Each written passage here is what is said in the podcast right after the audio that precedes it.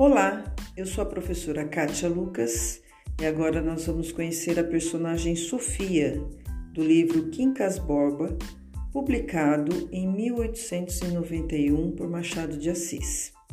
Sofia, uma mulher inteligente que usava a beleza para alcançar seus objetivos.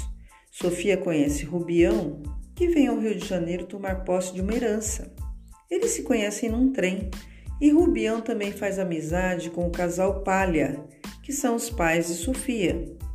O casal, com o tempo e com a amizade, ambicionava a herança de Rubião e este encantava-se com Sofia. Sofia tem consciência de sua beleza e orgulha-se dela.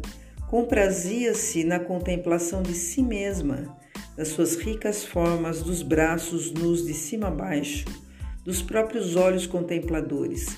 Fazia 29 anos, achava que era a mesma dos 25 e não se enganava. Sabendo que Rubião gostava dela, tratou de mantê-lo próximo à família, até que a fortuna herdada por ele servisse de apoio para a construção da família Palha. Enquanto seduzia com olhares e gestos de delicadeza, o inocente Rubião, Sofia apaixonou-se por Carlos Maria, que acabou casando-se com sua prima, despertando-lhe ciúmes.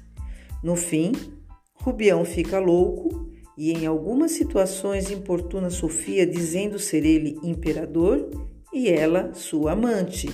No entanto, Sofia, apesar de incomodada com a situação, crendo ser autora do mal, perdoava-lhe tinha ideia de ter sido amada até a loucura.